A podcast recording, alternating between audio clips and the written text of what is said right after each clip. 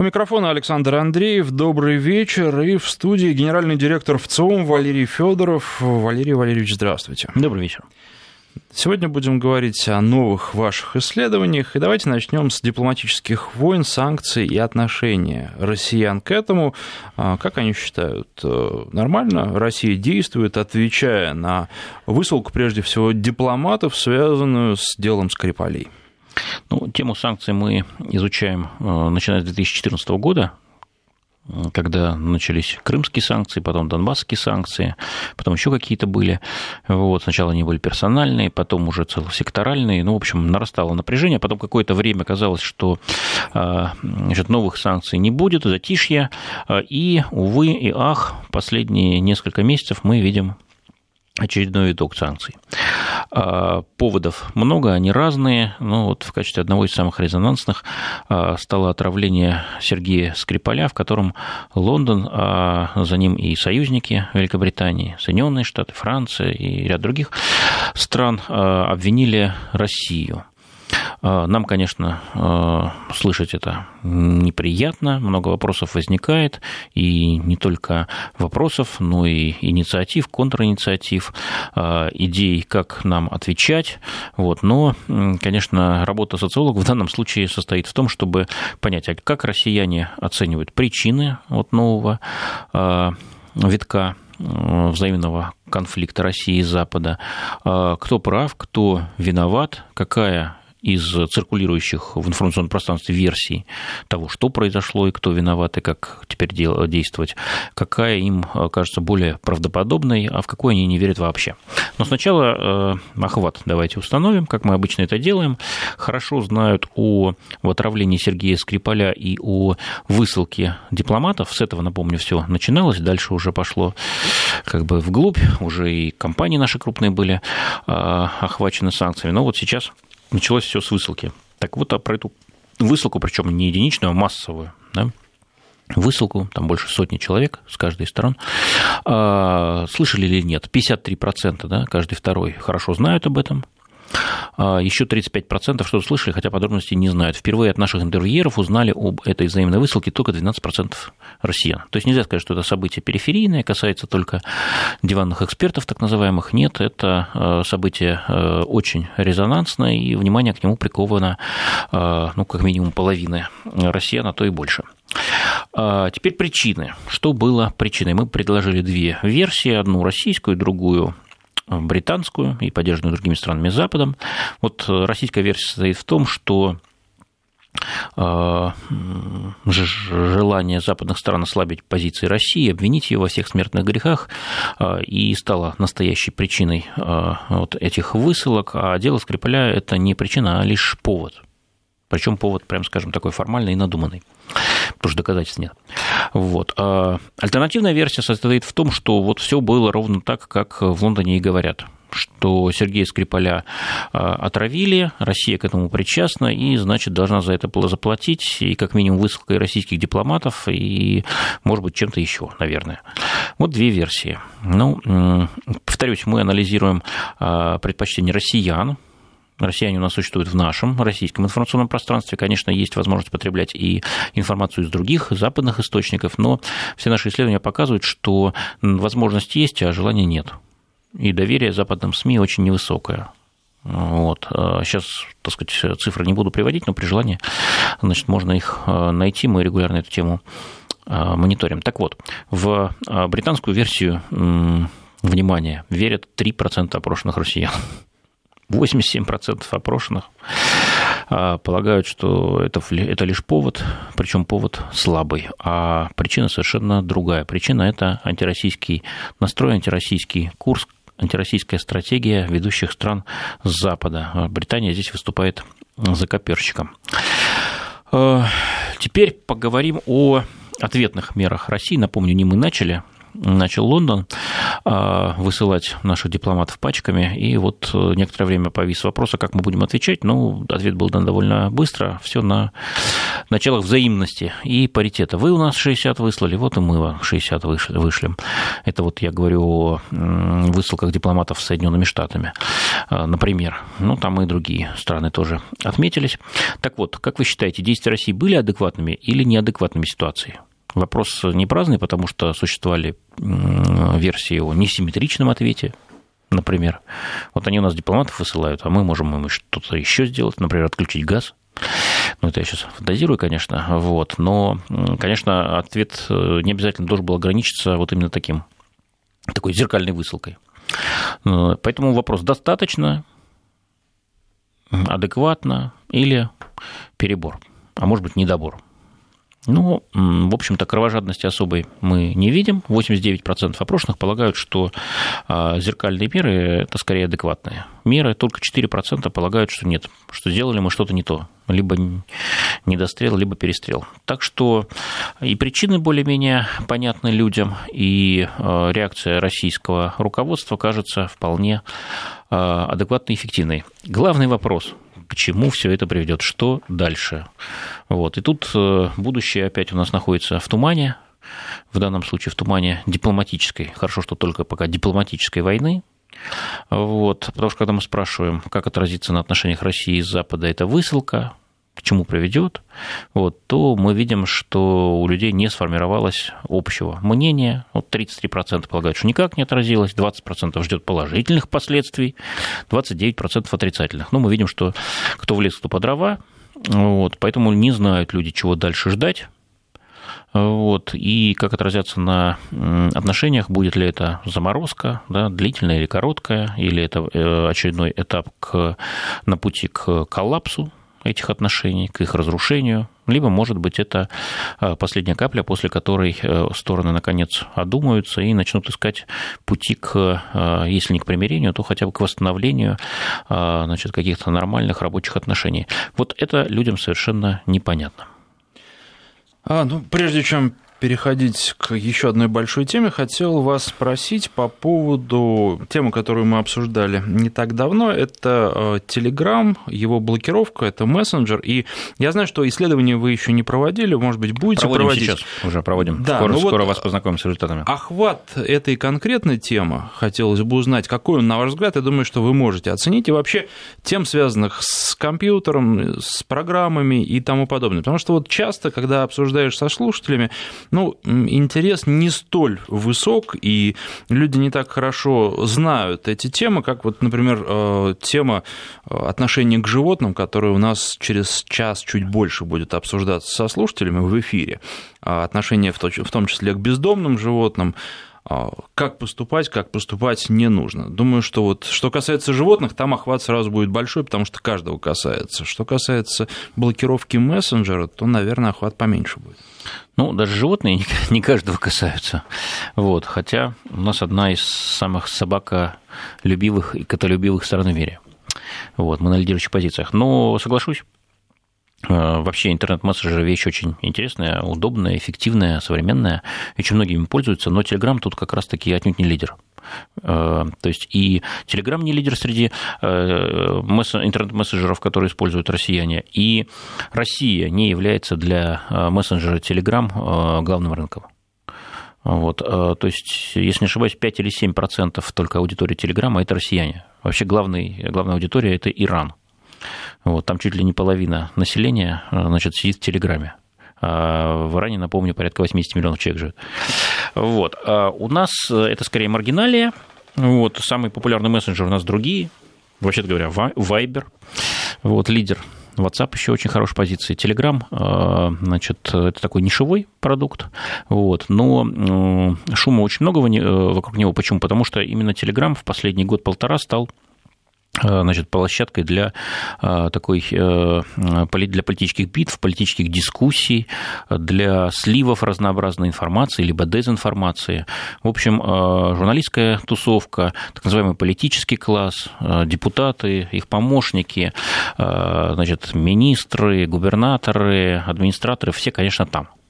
Вот, то есть это превратилось в, такую огромную кух... в огромную кухню, где все друг другу чего-то э, рассказывают, доказывают, ругаются.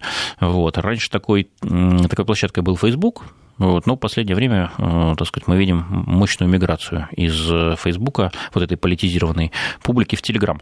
А последние события только усилили этот процесс.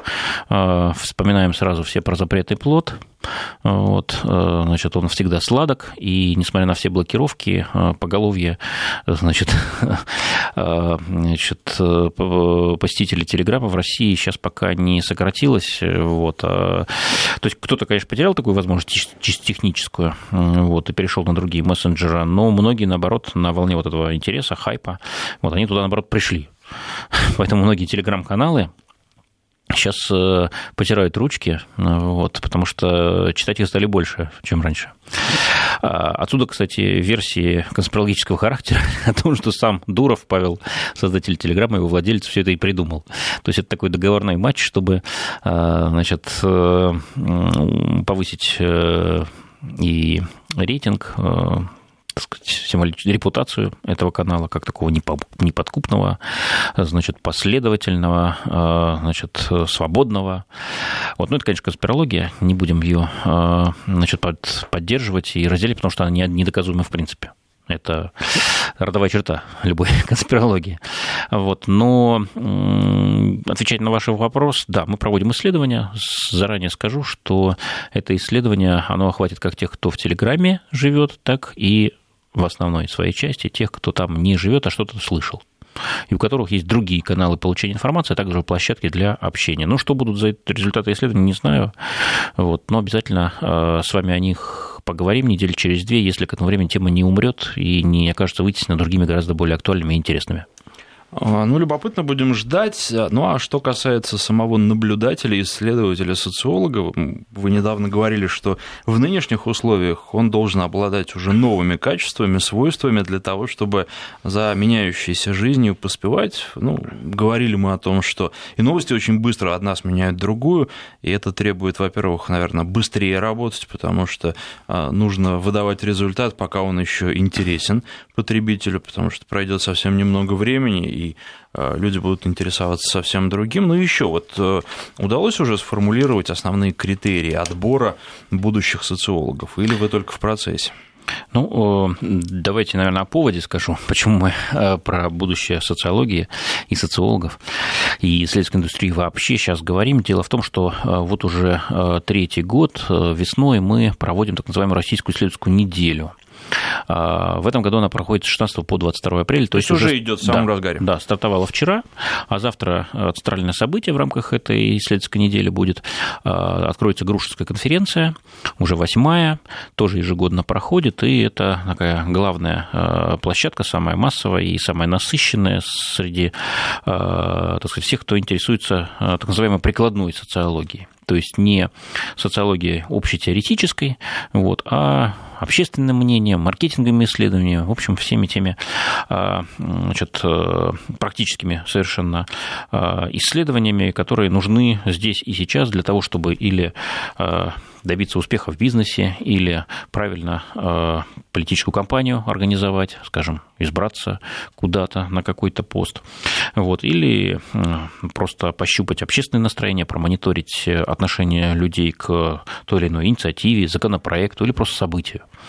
А, вот эта Грушевская конференция, она откроется завтра э, на площадке финансового университета при правительстве Российской Федерации и будет очень насыщенной, интересной. Тема ее – это социолог 2.0, трансформация профессии. Этому уже будет э, посвящена пленарная дискуссия. Мы пригласили туда много интересных людей, из разных городов, приедет в том числе из Канады к нам президент а, Всемирной ассоциации а, исследователей общественного мнения, Вейпер, так называемый Клэр Дюрант, очень известная исследователь, она нам будет говорить о а, сказать, взглядах новейших мировой индустрии, наших зарубежных коллег на наше будущее. Будут коллеги из Высшей школы экономики, из Санкт-Петербургского государственного университета, из большого числа российских вузов, и, конечно, будет представлена наша индустрия, то есть э, те исследовательские центры, службы, которые каждый день изучают и потребительские настроения россиян, и политические предпочтения, и значит, медиапотребление и так далее и тому подобное. Но это будет не единственное мероприятие, их, в общем, много, 18, пройдут они, если, так сказать, привязываться к реальной географии от Москвы до Новосибирска, ну, конечно, они пройдут еще и в виртуальном пространстве, то есть онлайн. Социологи очень активно это пространство значит, осваивают. Тут будут и, будет и марафон вебинаров. Вебинар – это такой семинар или мастер-класс, но который проходит в значит, интернет-пространстве, поэтому не обязательно на нем лично присутствовать, всегда можно подключиться. Вот. Это будет марафон вебинаров по маркетинговым и социологическим исследованию от ведущих российских и зарубежных компаний. Ну, точнее, не будет, он уже прошел вчера. А, и будет еще виртуальная конференция СМАР. СМАР – это а, крупнейшее в мире объединение а, исследователей маркетинговых, называется Европейская ассоциация маркетинговых исследований, и будет называться «Лучшие для России». То есть там будут представлены лучшие исследовательские практики в маркетинговых сферах. Ну, а такой, таким финалом феерическим будет третья выставка Research Expo в Сокольниках, куда мы приглашаем наших клиентов и представим новейшие достижения, новейшие методики, новейшие подходы подходы. Ну и дальше будет у нас бал исследовательский. Вот, исследователи тоже люди, а, хотя и очень серьезные, очень квалифицированные, интеллектуальные, передовые, но, в общем, а, значит, тоже люди.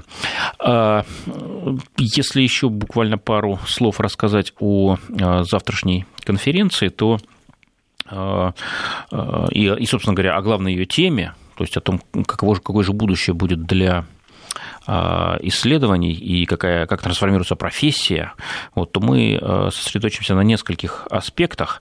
А, ну, по крайней мере, я сосредоточусь, потому что я тоже там буду выступать. Я буду говорить об открытости, потому что без открытости нет доверия, а доверия вообще очень мало в современном мире – и доверие падает к общественным институтам, к политическим институтам, к экономическим институтам. Но вот при этом можно тоже. говорить, что доверие в таких условиях еще более востребовано. Ну, конечно, да, да, востребовано же то, что в дефиците всегда. Да, вот золота мало физически, поэтому оно всегда в цене. Вот, или криптовалюты, да, новомодные изобретения. Они же выпускаются ограниченным э, сказать, тиражом, вот те же самые биткоины, и поэтому цена их растет. То есть понятно, что их количество конечно. Вот. Если бы было бесконечно, как бумажные деньги, бесконечно можно печатать, и вот во многих странах этим занимаются, в Венесуэле, в Зимбабве, вот, то цена их постоянно падает. А если ресурс исчерпаем, как биткоины или как нефть, вот, то цена ее, как правило, растет при прочих равных. Поэтому, конечно же, доверие – это а, то, что крайне необходимо, и то, чего крайне мало. И чем дальше, тем а, меньше этого доверия. И мы, как представители социологии, а, социологической науки и индустрии исследований, тоже ощущаем дефицит этого доверия, как со стороны общества, так и со стороны наших клиентов. Вот, поэтому открытость – это один из рецептов. То есть мы показываем, мы э, все рассказываем, мы пускаем в, в кухню. Значит, мы уже не говорим, что нет, ребятки, значит, вы нам доверяете. Вот, и те исследования, которые мы проводим, те результаты, которые мы представляем, вот это истина в последней инстанции. А как это делается? Почему мы вам говорить не будем, все равно не поймете. Вот мы так уже не говорим. Значит, у нас другая концепция, как в свое время одна из немецких автомобильных компаний компания решила пустить а, посетителей на свои заводы, построили в Лейпциге знаменитую стеклянную мануфактуру, да, вот любой желающий, Мерседес, кажется, если не ошибаюсь, вот, а, а, может зайти и посмотреть, как собирают эти прекрасные автомобили. Вот дальше эту концепцию восприняли в ресторанном бизнесе. Сейчас во многих ресторанах вы можете зайти, кухня находится, значит, не за семью печатями, а прямо в центре зала. Вы видите, как для вас что-то готовят. Вот, это и интересно, и прозрачно, логично и, в общем, повышает доверие, конечно. Вот так и мы хотим э, сконцентрироваться на открытости. Мы очень много для этого делаем, что конкретно вот завтра расскажу. Вот. И второй кит, да, который, на котором мы стоим и э, дальше будем его развивать, это активность. То есть э, мы считаем, что сфера ответственности исследователя, социолога больше не заканчивается на том, чтобы провести исследование, представить его результаты заказчику и или общественности. Мы полагаем, что сегодня запрос идет активный уже не просто на данные, да, но и на рекомендации, и внимание на инсайты. Инсайты – это то есть прозрение, какие-то идеи, которые возникают а, значит, у исследователей а, по поводу той или иной проблемы, проблемы, с которой к, ней, э, с которой к нам приходят клиенты и заказчики. Вот, поэтому мы идем дальше в сферу, ну, по сути, это уже не столько исследование, сколько консультирование, консалтинг. Вот, э, это очень ответственная сфера со, своей, со своими законами, со своей спецификой, вот, но мы туда идем, потому что там нас ждут и туда нас зовут наши клиенты. Они от нас этого хотят. А, ну и еще один важный принцип – это просвещение. Все-таки все мы живем в мире информационной перегрузки. Вот, наши мозги сегодня не способны воспринимать а, значит, огромные а, значит, фолианты, вот, большими энциклопедиями больше никто толком не пользуется, их невозможно просто прочитать, и раньше было трудно, сейчас вообще невозможно. Вот, а, поэтому, так сказать, наша память не удерживает много очень важных вещей, без которых невозможно понимать, скажем, чего стоят результаты исследований и как их вообще можно воспринимать, трактовать, анализировать, использовать. Поэтому очень важный принцип – это просвещение. Мы берем на себя ответственность за а, то, чтобы рассказывать обществу, а, зачем нужны исследования, как они проводятся и как их результаты нужно интерпретировать. В частности, вот э, мы с вами, мне кажется, этим занимаемся, таким просвещением. Но это, разумеется, не единственная форма. Мы переводим книги классиков нашей науки. В частности, в прошлом году впервые в истории России перевели а, книгу Джорджа Гэллопа, основателя теории научных опросов и практики научных опросов. Э, книги 80 лет, она до сих пор ни разу не была переведена и издана в России. И вот, наконец, мы всем, кто не владеет английским языком или не имел возможности раньше прочитать в оригинале, а, такую возможность даем. Вот мы и много другой литературы а, переводим и сдаем, а, ну и выставки проводим даже, активно работаем с молодежью на площадках молодежных форумов. Все это можно объединить одним словом. Это при просвещении. Мы рассказываем обществу о том, для чего мы нужны, и помогаем ему более качественно, более квалифицированно сформулировать запрос к нам. Не требовать от нас того, что мы дать не можем, но брать все, что мы действительно можем дать и что мы умеем делать профессионально. Ну и наиболее эффективно пользоваться вашими данными. А теперь информация, она интересная, она, наверное, тоже и важная в том числе. Во-первых, я так, наверное, уже заброшу удочку на то, о чем мы будем разговаривать после новостей середины часа. Вы определили фильм года, но не по мнению экспертов, естественно, а по мнению людей. Что люди думают и какой фильм они считают наиболее интересным, качественным, и а, какой фильм их больше всего взволновал, наверное, так можно сказать. И а, вторая тема, которая активно активно сейчас обсуждается. Вы говорили в первую очередь про кино и про ремейки, то есть э, переделанные фильмы, если говорить по-русски. А в кино, как в нашем кино э, к ним относятся наши же люди, а, относятся неоднозначно, так забегая вперед скажу. А самое интересное это по поводу мультфильмов, потому что сейчас у всех на слуху новое Простоквашино. Многие говорят, что нравится, другие говорят, что не нравится. Вот об этом тоже подробно поговорим. Все же а, в большинстве своем россияне приветствуют продолжение Простоквашина или против него. Напоминаю, что в студии генеральный директор ВЦИОМ Валерий Федоров. Продолжим через три минуты. 21 час 34 минуты в Москве. Генеральный директор ВЦИОМ Валерий Федоров и Александр Андреев. Ну и давайте начнем с Простоквашино. Это мультфильм, продолжение которого пользователи интернета увидели не так давно, и, а, в общем, копии ломают до сих пор по поводу того, интересно, неинтересно, нравится, не нравится, те ли герои или герои уже не те, но если коротко говорить, там дядя Федор, он такой а, инфантильный подросток, в отличие от оригинального дяди Федора, который был не по годам самостоятельным, умным и развитым мальчиком. Что касается Матроскина, то он, наверное, меньше всех изменился, потому что как был такой крепкий хозяйственник, так и остался. А Шарик в блогера превратился. Ну и вот э, нравится в целом людям, считают они, что это соответствует э, нашей теперешней сегодняшней жизни что мультфильм э, актуален или нет? Ну, до таких деталей мы не доходили, но, во-первых, мы спросили, видели ли вы или нет современные российские ремейки советских мультфильмов. Вот, и Простоквашино, новые серии, тут же оказался на первой позиции. Ну, я думаю, причина в том, что он самый последний по времени, то есть это еще э, тема не ушла, как говорят информационщики. Вот, и более того, даже э, в YouTube пока еще нет этих Э, серий. Когда они там появятся, я думаю, значит, аудитория еще прирастет, пока они только на ресурсах Mail.ru. А, Но ну вот смотрите, 20% опрошенных да, это все взрослое население Российской Федерации, это порядка где-то 110 миллионов человек, да, вот 20% от них сказали, что уже смотрели Простоквашино новые серии. Это, мне кажется, феерический совершенно результат за те несколько недель, которые мы имеем возможность их смотреть. На втором месте э, более старый ремейк «Новые бременские музыканты» 11%. А также смотрели наши соотечественники «Новые приключения кота Леопольда» 10%. «Новые приключения попугая Кеши» 8%. А, ну и еще и другие, конечно. Мультфильмы большинство все-таки не смотрели пока никаких ремейков, 62%. Вот, но я думаю, это с возрастными тоже связано, так сказать, вещами. Вот это охват. Охват мы видим не маленький. Теперь нравится или не нравится? Тут мы два вопроса задали. Первый касался ремейков советских мультфильмов, а другой ремейков советских фильмов. И вот тут результаты совсем разные косвенно можно сделать об этом э, отсюда вывод о оценке Простоквашино. Вот смотрите, 52% опрошено говорит нам, что большинство просмотренных ими ремейков советских э, мультфильмов им нравится. 43 нет. Ну, то есть баланс позитивный. У ремейков советских фильмов баланс, увы, отрицательный. 58% говорят, что им скорее не нравится большинство из э, тех ремейков, которые они смотрели. Только 35% нравится. Можно предположить, почему такая разница между мультфильмами и фильмами? Это надо копать вглубь. Пока можем зафиксировать, что нашим аниматорам лучше удаются ремейки, чем нашим кинематографистам. Они ближе к жизни? Ну, мультфильмы вообще не должны быть ближе к жизни. Ну, вот это не обязательно для них требования. Вот новые приключения кота Леопольда или старые, они близки к жизни. Коты обычно разговаривают с мышами или нет? Вот, и поют веселые песенки. Или грустные? Конечно, нет.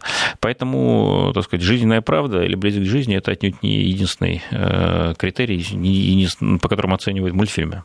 Вот. Давайте вспомним, что все таки основная аудитория – это дети, ну, и отчасти их родители. Вот, и хочется и Здесь сказки какие-то рассказать. Когда речь идет о ремейках, наверное, трудно понять, кто основная аудитория, потому что очень цепляет людей, которые да. смотрели Бывшие тогда. дети. Бывшие товарищи дети тоже смотрят. Ну, с вашего позволения, еще пару цифр озвучу по теме ремейков. А, поводом, конечно, стало Простоквашино, но мы решили так сказать, чуть пошире, а, так сказать, тему захватить, пока есть время. А, может, потом будут другие темы завтра. Так вот, ремейк, э, сказали мы нашим респондентам, это новая версия существующего фильма либо мультфильма либо его продолжение. Вы видели ли или нет какие-то современные российские ремейки советских фильмов? Если да, то какие? Про мультики мы уже говорили, вот теперь про фильмы. Безусловный лидер «Ирония судьбы. Продолжение» помним, несколько лет назад был снят 50% опрошенных, представляете, 50, каждый второй, сказали, что, значит, видели его, ну, хотя бы отчасти. А нравится при этом? Понравилось? Ну, значит, видимо, большинству все таки не понравилось, потому что большинство из видевших э, хоть какие-то ремейки советских фильмов сказали, что не понравилось. Вот. Но есть, конечно, вероятность, что иронию судьбы конкретно понравилось, но, в общем, цифры, мне кажется, показывают, что скорее нет. Ну да бог с ним. На втором месте служебный роман наше время, 34% с ним знакомы.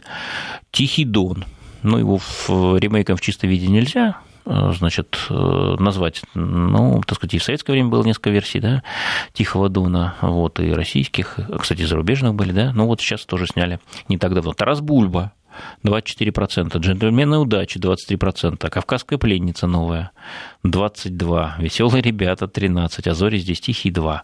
И экипаж, э, вот очень э, низкий результат, всего 1%, ну, видимо, подзабыли уже.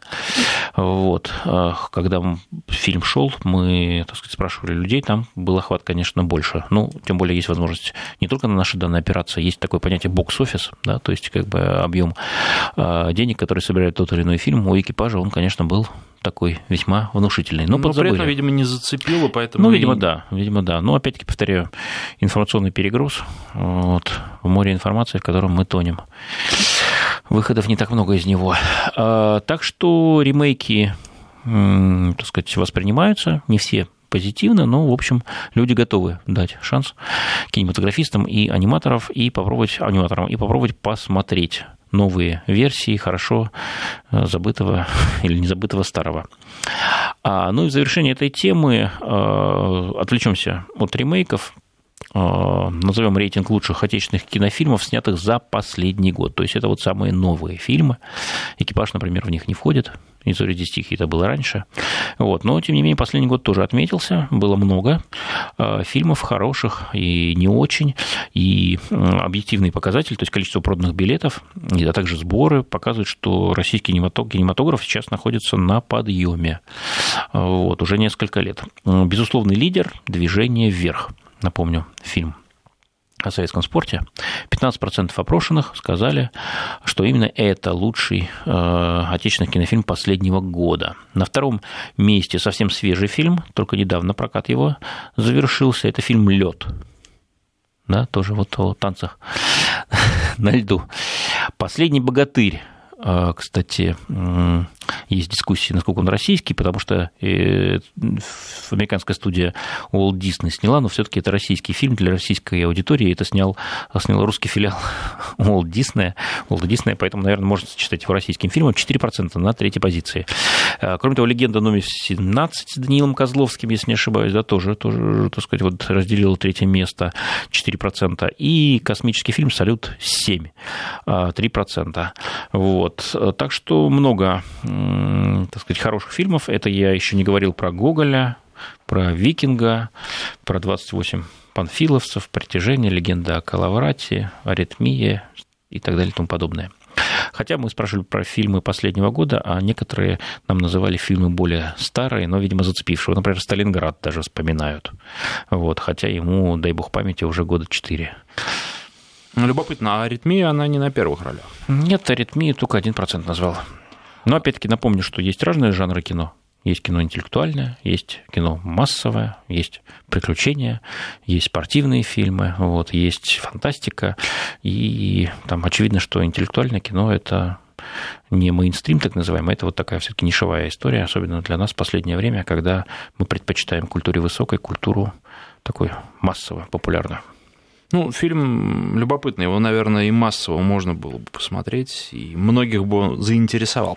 А что касается, хочу к, Просток... к Простоквашино вернуться ненадолго. Вот дядя Федор, который стал таким более инфантильным, в отличие от того первого дяди Федора, серьезного мальчика, который и знал, что он хочет, и мог в деревню уехать с животными от родителей, если его что-то не устраивало.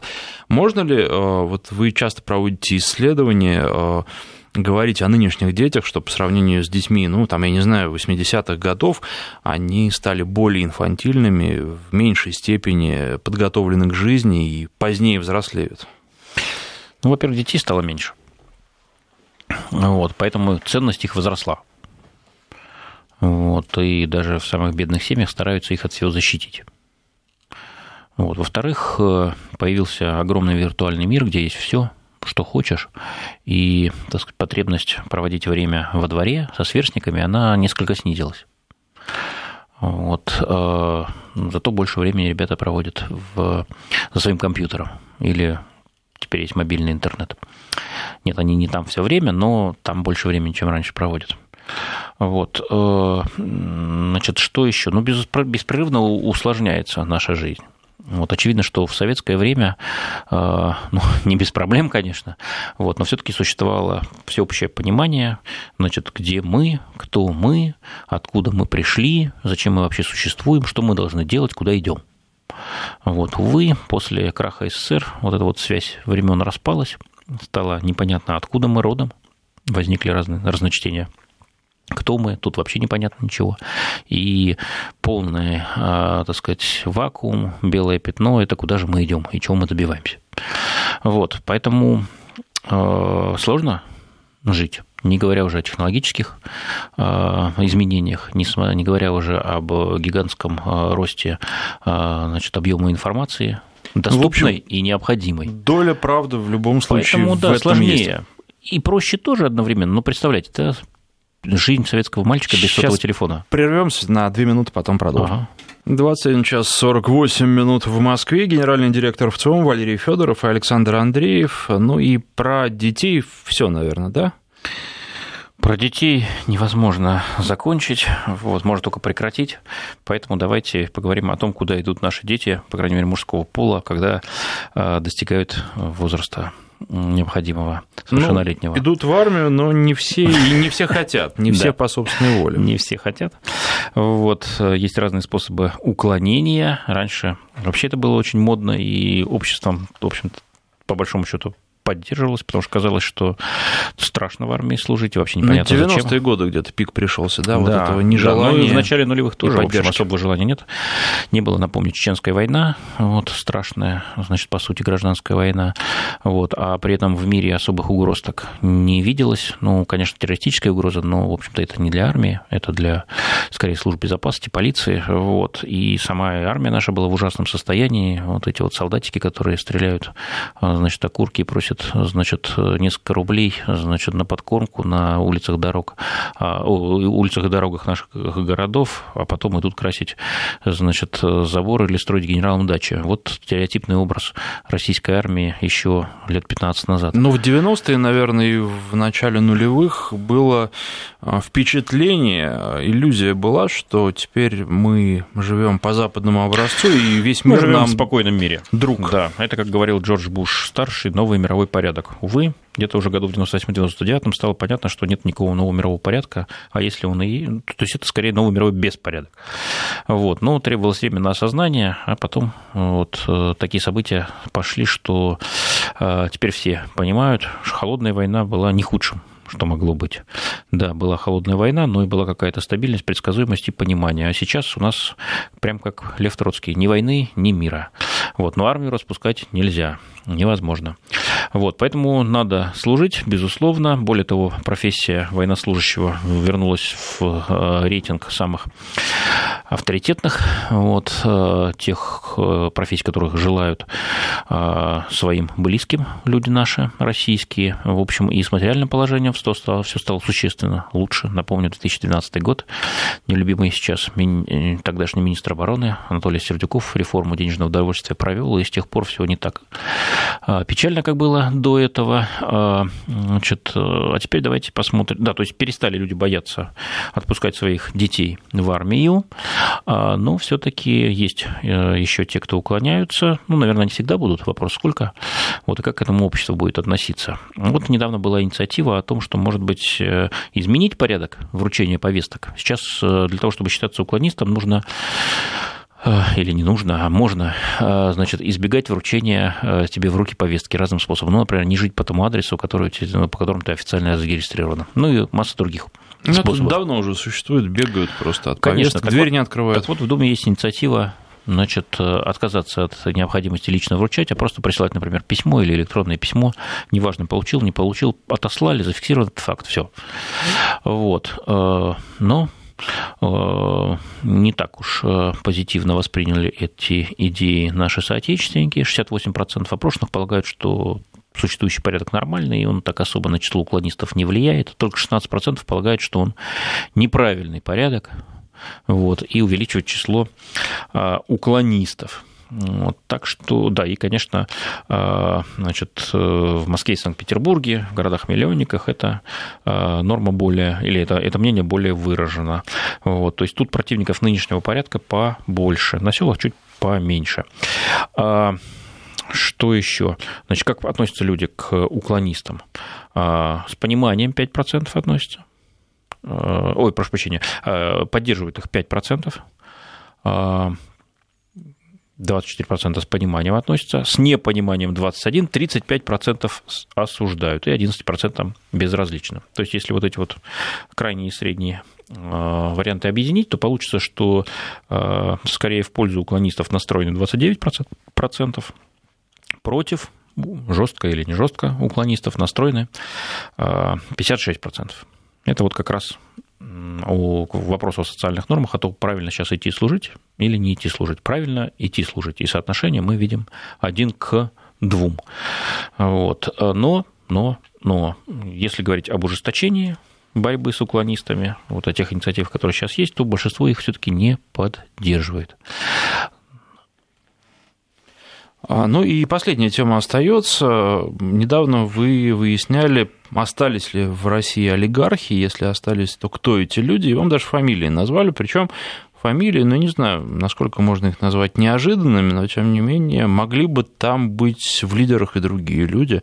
Насколько здесь новости влияют на то, кто воспринимается в данный конкретный момент как олигарх? Влияют, но не тотально потому что самый часто упоминаемый олигарх, у нас тут был открытый вопрос, мы списка не предлагали, это не тот человек, который постоянно мелькает в новостях. Это как раз тот человек, которого в последнее время в новостях почти не бывает. Это Роман Абрамович знаменитый. 15% именно его назвали э, главным олигархом. А на второй позиции, да, тут уже новости, я уверен, сработали. Э, напомню, э, США ввели драконовские санкции против компаний «Русал», «Базел» и других компаний, которые принадлежат Олегу Дерипаске. Вот. Он не самый известный, но вот сейчас на волне значит, вот этого скандала санкционного он вышел на вторую позицию среди самых известных российских олигархов. 8% его назвали без подсказки. Ну вот любопытно, потому что, казалось бы, сейчас у него возникли сложности, и тем не менее он все равно воспринимается как олигарх. А, ну, тут надо понять, что люди под олигархами понимают. В общем-то, есть мнение, что нет никаких олигархов. А, Дмитрий Песков, пресс-секретарь президента Российской Федерации, недавно сказал, что, по его мнению, нет таких вообще олигархов. Вот. Но вопрос, что понимают, потому что большинство, все-таки 94% россиян полагают, что есть у нас олигархи, только 3% полагают, что всех уже повывели. Вот, так что кто-то что такие олигархи? Ну вот мы несколько вариантов представили. Значит, э, самый а, нет, прошу прощения, мы никаких вариантов не представляли, тоже открытый вопрос. Вот так вот, самый частый ответ, 52% его дали. Это просто богатые люди, миллионеры или даже миллиардеры. То есть безоценочно. Плохие, хорошие, наворовали где-то свое богатство или честным трудом его нажили вот, э, по заслугам. Это просто богатые люди.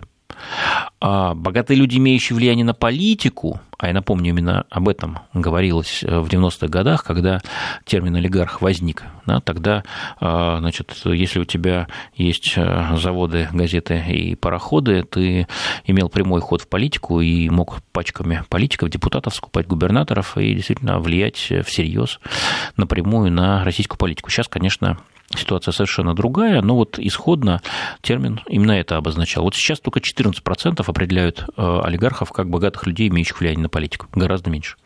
А, ну и, наконец, что еще? Бизнесмены с большим доходом, 12% так говорят. В чем разница по сравнению с богатыми людьми? Ну, богатый человек не обязательно бизнесмен, как мы знаем, не все богатые люди у нас бизнесмены. Вот. И имеют высокое положение в обществе и связи. Но тут, правда, всего 1% об этом говорит. Поэтому мы видим, что тут оценочных суждений не так э, много, э, поэтому наш олигарх или не наш, пострадал он от Запада или э, нежится под так сказать, майамским солнцем теплым. Вот, это дело второе. Олигарх, значит, олигарх.